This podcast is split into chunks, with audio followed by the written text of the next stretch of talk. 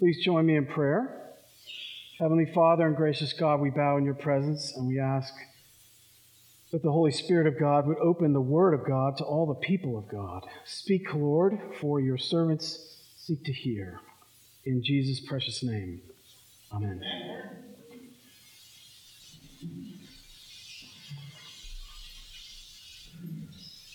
So, what can we learn from the great beginning of the church?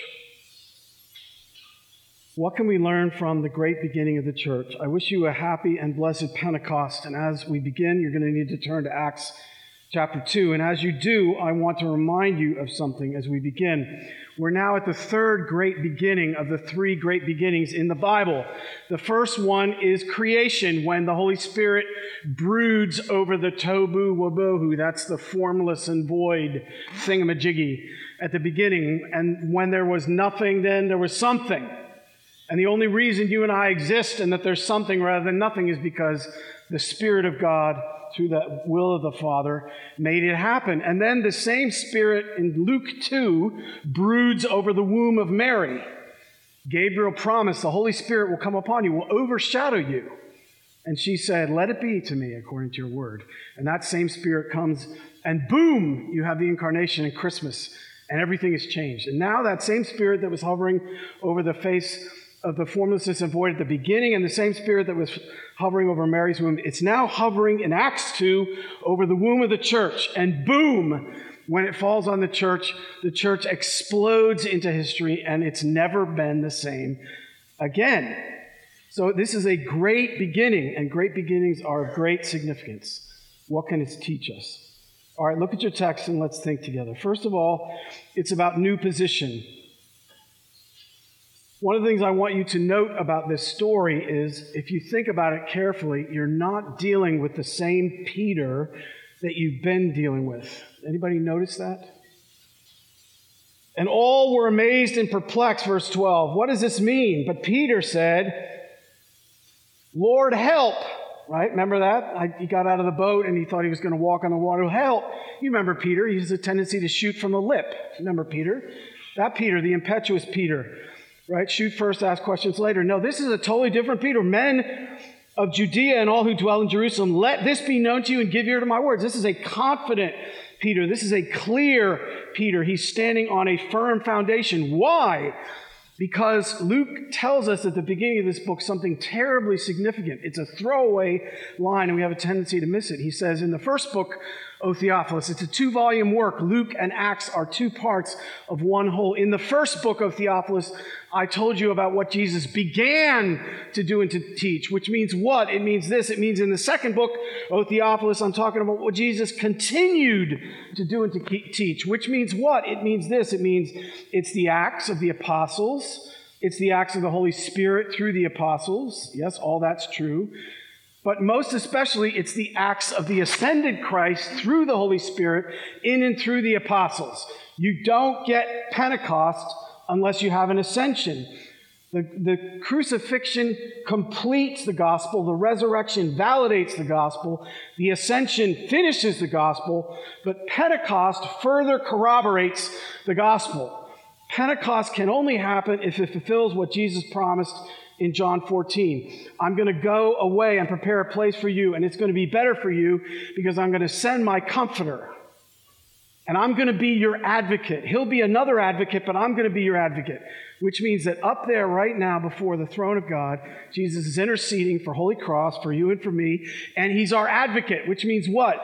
It means that if I'm stuck before the throne of God and all these accusations are coming about all the terrible things Jesus is looking at and seeing that Kendall did this week, Jesus is saying to the Father, I already paid for that. You can't hold that against him. You can't. The, the ransom has already been paid. I have an advocate. Peter is absolutely convinced. He's absolutely convinced that the Holy Spirit has done all that Jesus said. Everything that is necessary for his life and his salvation has been accomplished. To be in the book of Acts, to be in a birth church, is to look at confident Christians. Do you have any idea how important this is? Did you know that Satan has a full time job? Did you know that? He actually does. You can look at, for those of you taking notes this morning, this is Revelation 12, verse 10. But this is his full time job. It says, the accuser of the brethren was thrown down, and he accuses them day and night.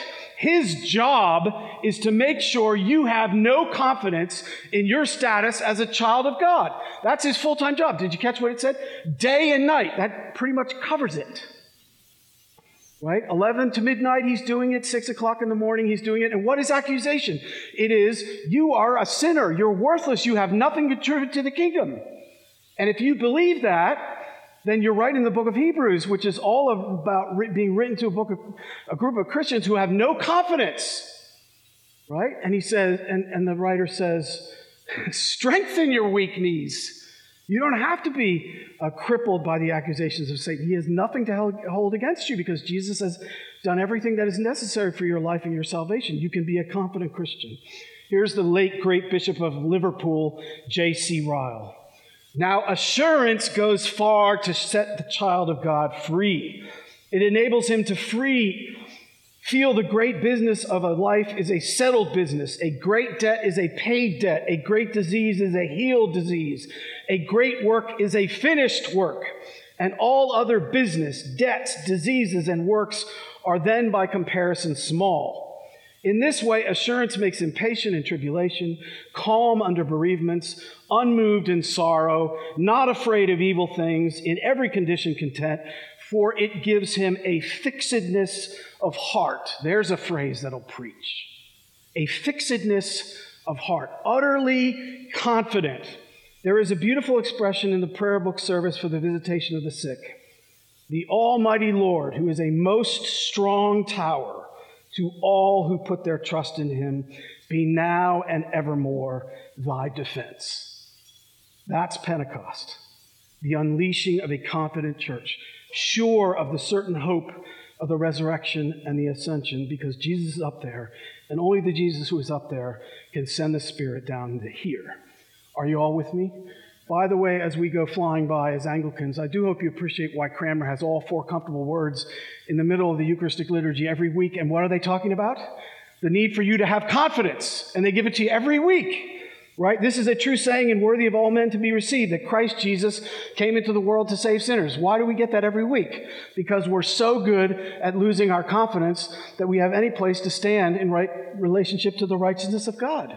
The comfortable words are because we're so uncomfortable and so good at getting uncomfortable because Satan is accusing us all the time. Are we all together so far? So, number one, new position. Number two, new power. Look at your text. You already know this, but I just want to emphasize it. This is a story about lots of things, but if it's about anything, it's about power. There's the sound like a rushing wind, there's the mighty uh, tongues as if of fire. So we've got at least three senses. You can see it, you can hear it, you can feel it. Maybe the, the, tongues that they're speaking in other languages, maybe they could even taste it. But nobody goes away from us from this experience saying, oh, geez, I wonder if God showed up. Nobody's asking that question. They're asking the question that they were asking Peter What does this mean? This is awesome. This is amazing. This is perplexing. This is stunning. This is power. Paul says, in 1 Corinthians, the kingdom of God does not consist in talk, but in power. And that word power in Greek is the Greek word from which we get the English word dynamite. John Stott used to say years ago when he was in the airport and they would ask him, Do you have anything to declare? He would say, I have to declare that I have dynamite in my heart the power of the Holy Spirit in my heart, the same power that raised Jesus from the dead. He was always tempted to say that in response. If anything was true, this is about power. Now, this is loaded this day with symbolism. It's agricultural, it's historical, and it's powerful. All three. It's agricultural because it's the first of feast. It's the feast of first fruits. It's a feast of weeks. It's seven weeks after the Passover. That's a week of weeks. And in ancient Judaism, it was the day on the festival when you celebrated the ingathering of the harvest, the fact that you could have uh, something to eat, the fact that you could harvest the fruits of the earth, that you could get nutrition and energy from the provision of God. So it's the feast of first fruits. It's also in ancient Judaism the feast of the giving of the law. Exodus chapter 20, when Moses came down from the mountain, you remember that. And oh, yes, there was all that fire and that lightning. You remember that. The same fire and lightning that's unleashed here. And it's a fulfillment of the promise in Jeremiah 31. I will, I will write my law upon their hearts. So Moses comes down and gives the two tablets of the external law, and on Pentecost, the Spirit comes down and writes the law on the hearts of all of his people. But it's more than that. It's also theologically significant. It's a reversal, is it not, of the horrible story of the Tower of Babel. You remember that. In Genesis chapter 11, when they're all awesome and talking about, you know, they're all Americans, self made people worshiping their own maker. You do know that about our culture, right? That's what we do, right? We're self made people who worship our own maker, and they're all out there and they're building a tower to their great significance, and God says, I'll have none of that, thank you very much. And he confuses their language and he sends them into all sorts of places with all sorts of different uh, tongues, and they're not able to, to conjoin. And here we have the exact opposite. We have the Holy Spirit falling, and all these people who are gathering at this incredible festival. So Jerusalem is loaded for bear with people. How convenient. The Holy Spirit wastes nothing, they're all there. It's the most well attended festival in ancient Judaism. The weather's almost good, always good at this time of year. Great attendance. And everybody hears what's being spoken in their own language, and they're from all over the place. So it's like I'm speaking French and someone else is speaking English, and I'm understanding what they're saying, and they're understanding what I'm saying, except it's hundreds and hundreds and hundreds of languages, which means what? It means the church is a multi ethnic, multilingual, multiracial community which is started by God. It's an awesome reality in history. And that is God's vision for the church, that we may be one as He and the Father are one, as diverse as we are, that we might be together. It's an awesome act of power. So here's the question, brothers and sisters Do you actually believe as a Christian that the same power is in you and me that raised Jesus from the dead? Is Paul right? Is the kingdom of God not just about talk, but of power? One story. Is this is World Vision magazine a number of years ago. Love this story because it's true and it's fascinating. It's about World Vision and it's about a community about two hours from Addis Ababa in Ethiopia, and they've been asked to come and build an irrigation system in this community. They get to the community, and it's very clear that the community has been suffering for a long time. They've had lots of famine and lots of difficulty, and there's very clear patterns of behavior in the community, and the one which stands above them all is there's this humongous giant tree in the community which everyone in the community worships. Adults would kiss the great trunk as they spoke, passed by. They would speak of the tree in reverent, hushed tones. The children would actually say, and they heard this early on when they were there, quote, the tree saved us. Now, I bet you know what's going to happen. They're just building this irrigation system. But they're Christians and they start hearing about animal sacrifices which are being made, and they're hearing about all the fear of the tree. And the more they spend time in the community, the more it's clear that there's an idolatrous barrier between the gospel getting into the community and the community, and the idolatrous barrier is the tree. And they're having their community devotions, the World Vision workers, one morning and they get to that place. Amazing how this happens. You do know this about the Holy Spirit. He's so good at lighting up the scriptures. They're just there. It's just one particular morning. They're just reading the gospel. And here's what they read If you have faith, you can say to this tree, Be taken up and removed, and it will obey you. They were stunned. They were silent. Everyone knew what it meant. They were David and they were called to bring down Goliath. So they began to pray for the overthrow of the tree, having no idea of the full significance of what that would mean. Of course, they being Christians, they were together, and it began to get out into the community that they were praying against the tree. So not only were they praying against the tree, but everybody in the community knew they were praying against the tree, which didn't go over super well. Six months later, the tree began to dry up, the leafy foliage disappeared, and finally, on one magnificent and awesome day, the tree collapsed like a stricken giant into the river. Here's his, here's his eyewitness response of the response of the community.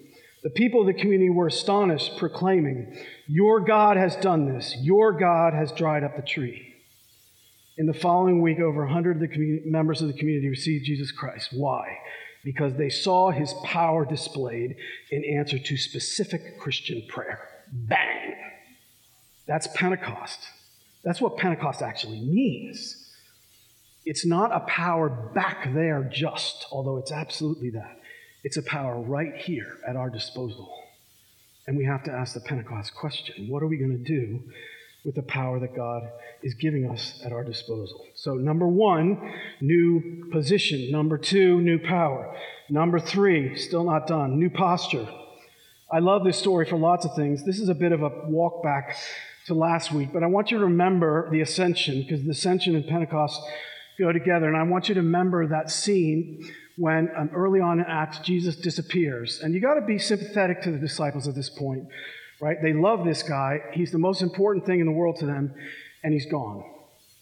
So the way that the text describes them is it says, they are looking up intently into the sky. And I've, i think I've told you this before, but it's, it's really frighteningly powerful what Luke is doing in Greek.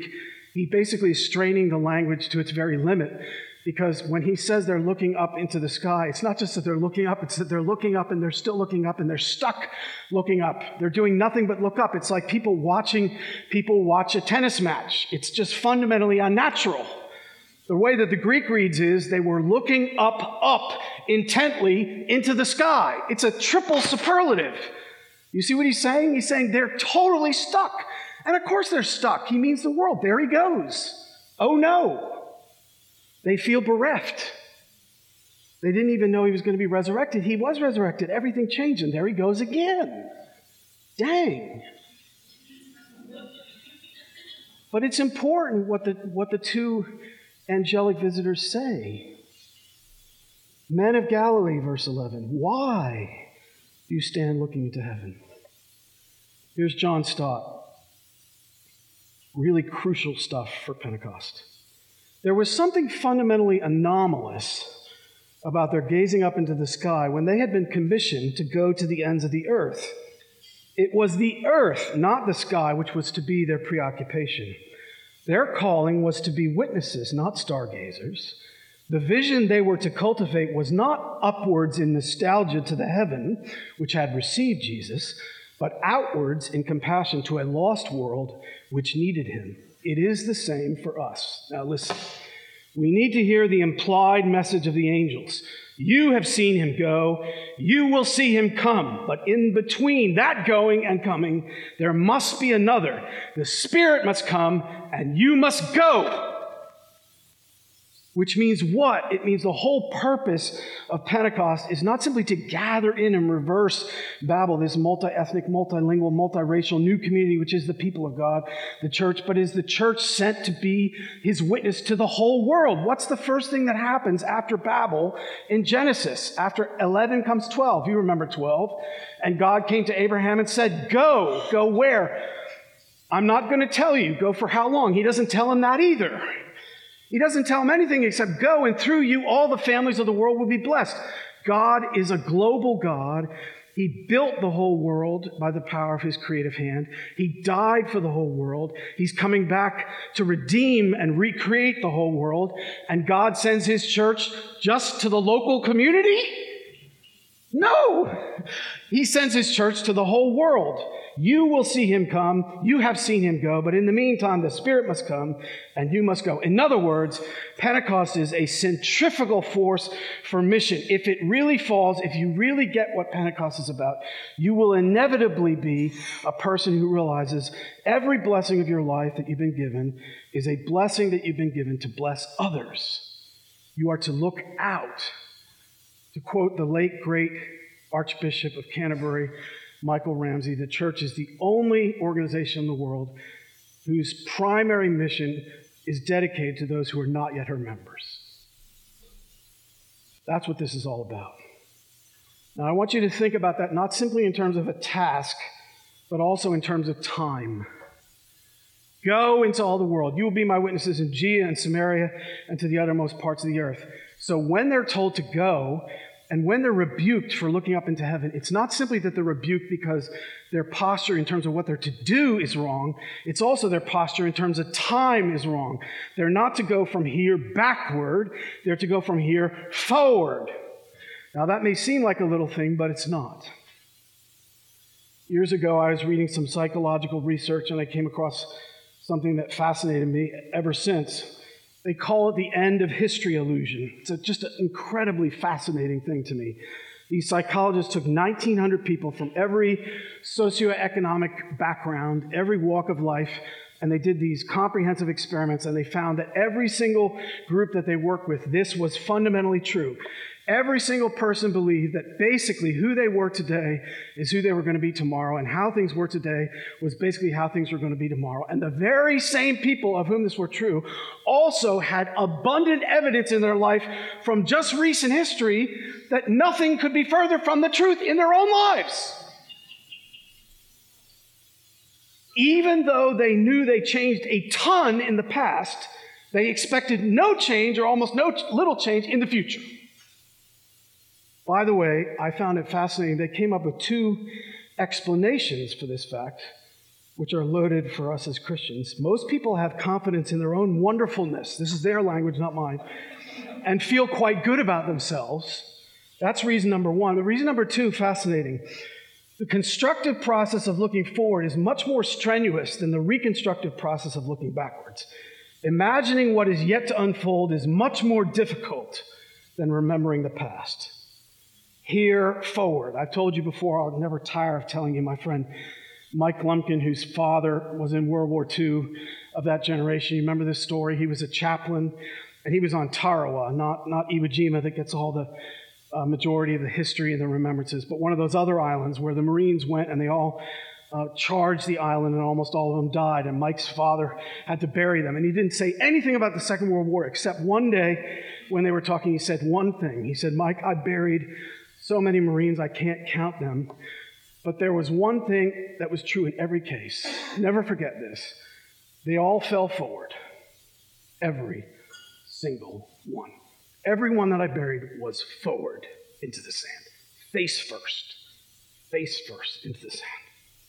That's Christianity. That's Pentecost. Into the uttermost parts of the earth. Not the difficult but nevertheless manageable work of reconstructing the past, but the much more difficult work of going from here forward. And realizing that actually, in your own life, if you look at your high school yearbook picture, you have abundant evidence. abundant evidence that you're not going to be the same in a year from now, right? How much time do you have? I mean, it's, it's laughable to me that I'm here. I've been here less than two years. If you back up the clock three years, I was working with my best friend over on uh, at Christ St. Paul's Yonges Island, living in Summerville, doing this stuff for the diocese. Mark Lawrence was my bishop, and uh, now Mark Lawrence is my bishop. My best friend is in Texas, and here I am. And no, I wasn't expecting it, and no, it isn't remotely connected to what I thought was going to happen. And yet here I am, just like the people in the research, thinking, oh, yeah, well, everything's just going to go right on. No, it's not. Jesus said the Spirit blows where He wills, John 3. Last time I checked, He's pretty good at unpacking the way the Spirit works. The Spirit who worked unpredictably and surprisingly at Pentecost is going to work unpredictably and surprisingly in our lives. And He wants us to go into the world and to go into the future because God's out there in the future. Pillar of fire by day, um, pillar of fire by night, pillar of cloud by day. You all with me? So, new posture. Let me try it again. Is that right? New, new position, new power, new posture. All right, now I'm going to wrap it up. Just a couple of questions. First of all, just to say a word about this issue of Christian confidence. Um, a Christian is someone who is sure that they are washed in the blood of the Lamb. And I know that there are people here this morning who either aren't Christians, who are, who are Christians with wobbling knees, like those Hebrews in the, in the New Testament to whom the book of Hebrews is written. And you need to hear strongly the message of um, Pentecost this morning at the level of assurance. Christ Jesus did all that is necessary for your life and your salvation. He's at the right hand of the Father, advocating for you. He died for you. He rose for you. He ascended for you. There is now, therefore, now no condemnation for those who are in Christ Jesus. The blood of Christ cleanses you from all sin. All. Nothing's left out. No codicils, no small print, gone. Do you know that? Do you believe that? Do you live that? Does your prayer life reflect that? That's the first question. The second question is more subversive, and it's got kind of two parts. And the way I have it in my notes is Are you seeking God's power? And I want to kind of ask it in, in two directions. The, the first thing I want to ask is just is it, is it true of your life in terms of the tasks that you are called to undertake? Everybody I'm talking to is things that they're called to do this week and the past week that they did. The question is not that. The question is, how are you approaching those tasks? And if you take Pentecost seriously, what you got to realize is it's just an ordinary day. Everybody that went to Jerusalem that day thought it was going to be the Feast of Weeks. they thought it was going to be the festival. They didn't know it was going to be Pentecost. It was just an ordinary day. It became extraordinary by the power and the presence of the Spirit. In other words, actually, Pentecost is like all of life. All of life is about the ordinary being made extraordinary by the power and the purpose and the work of God. I got the biggest kick a number of years ago. I was sitting there reading about Matt Redman, who's one of my favorite contemporary Christian composers, and I read the story of his famous song now, 10,000 Reasons, which many of you may know. But what I love about this story is this, this is exactly what I'm talking about. So he's actually been working all day, it's an, he's exhausted, and he's got his wife and his five kids at home, and he's dying to get home, and he's completely wiped out at the end of the day. It's like 5.30, and they've been there since 6 a.m., and his coworker says, Can I just play you one melody? I've been working on this. I just want to, I just want you to check it out. And Matt's like, Oh my gosh, you got to be kidding me. And he thinks, I just want to go home. But he said, he finally, he finally reneges. And uh, they wrote the song in an hour. They wrote the song in the next hour. Now you can't you can't legislate that. You can't predict that. But that's that's what a life yielded to this. How do you how do you explain that? You don't. It's just the Holy Spirit blows where He wills and He shows up. But the point is, if you yield to the Spirit, whether you're doing your homework or reading a book or saying your prayers or being faithful to your spouse or sitting at the dinner table, it's not ordinary if the Holy Spirit's there. The question is, are we living out of Zechariah? Not by might nor by power, but by my Spirit, says the Lord. You all with me so far? That's the first question. The second question is a little more subversive, which is, if the power of the Spirit that birthed the new church at Pentecost was about getting the church rolling in history, then it seems to me that for a church that's in the search process and in the interim process, we have to ask some very hard questions. And I think what I want to say to you very honestly is this you do know that um, being in a search process is a trap for a parish, right? You do know this. You know why it's a trap? Because it's very simple. We wait, we don't do anything, we just wait and we do our normal stuff and we don't change anything. And then the new guy comes and he fixes everything. So it's simple. We wait, a new person comes, and then everything changes the way it's supposed to because he tells us and he does it. Right? So the congregation congregates and the minister ministers. Right? And the congregation is just sitting there as spectator sport. It's ridiculous. It's absolutely ridiculous, right? It makes me think of the definition of a football game, right? 50,000 people who desperately need exercise, watching 22 people who absolutely do not. right? And the, and, the, and the whole point is get in the game. So don't fall into the trap. The, the point is, if, if the interim process is going to work at the level of a Pentecost approach, then whoever's being called here has to be being worked on by the Spirit, but so do we. That is to say, we have to become a different parish than we are now when whoever comes, comes. It's not just about them, it's about us. It's about asking the hard question who does the Lord want us to become? How does the Lord want us to change so that we're prepared for whoever comes to take us into the next step? That's a more subversive question because it involves painful openness to possible change that might make us uncomfortable. Can you imagine? Last question. What about that relationship to time? Are you really living from this day forward? I like Phillips, Craig, and Dean as well in contemporary Christian music. They have a line from one of their songs Yesterday's a closing door. You don't live there anymore. Spend the rest of the morning on that. There's not a person I'm talking to here that doesn't wish that parts of their life could be reworked or rewritten. And we all spend our time casting our minds back and we at least have to own the fact that to a degree we look like the disciples staring up intently into the sky. And Jesus says, No longer. I want your energy just like the Marines, just like the Holy Spirit falling on the church. I want them from here forward. Pillar of cloud by day, um, pillar of fire by night. I'm out there in the future, and the question I'm asking you is where do you want to be taken, and where do I want you to go from here forward? From here forward. It's really in these days to bash and criticize the church. She is the bride of Christ, though. and it's what Christ thinks of the church that matters. Well, here's a vision of a church worth joining, brothers and sisters. It's charismatic in the best sense, spirit led. It's confident and it's called. I'd move heaven and earth to build a church, to join a church like that. Charismatic, confident, and called. The Holy Spirit fell on the church, and the world was never the same. May it fall on us too and change us in the way that He wants us to change and take us into the future that He has for us.